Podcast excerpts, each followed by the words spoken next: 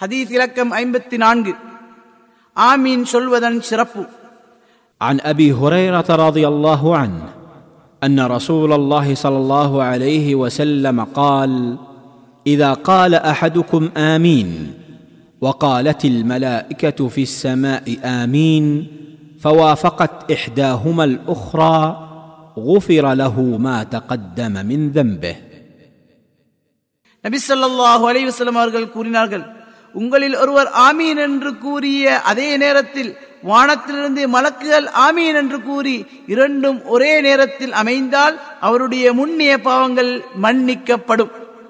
அறிவிப்பவர் அபு ஹுரைரா ஆதாரம் புகாரி முஸ்லிம். அறிவிப்பாளர் பற்றி பதிமூன்றாம் நெபிமொழியில் கூறப்பட்டுள்ளது. ஹதீஸிலிருந்து பெறப்பட்ட பாடங்கள். பாத்தியா அத்தியாயம் பிரார்த்தனையை உள்ளடக்கியுள்ளதால் அது முடிந்ததும் ஆமீன் கூற வேண்டும். ஆமீன் என்பதன் பொருள் இறைவா நீ பதிலளி என்பதாகும். இரண்டு இமாம் மமும் தனித்து தொழுபவர் அனைவரும் தொழுகையில் ஆமீன் சொல்வது விரும்பத்தக்கது என்பதை மேற்கண்ட நபிமொழி அறிவுறுத்துகின்றது.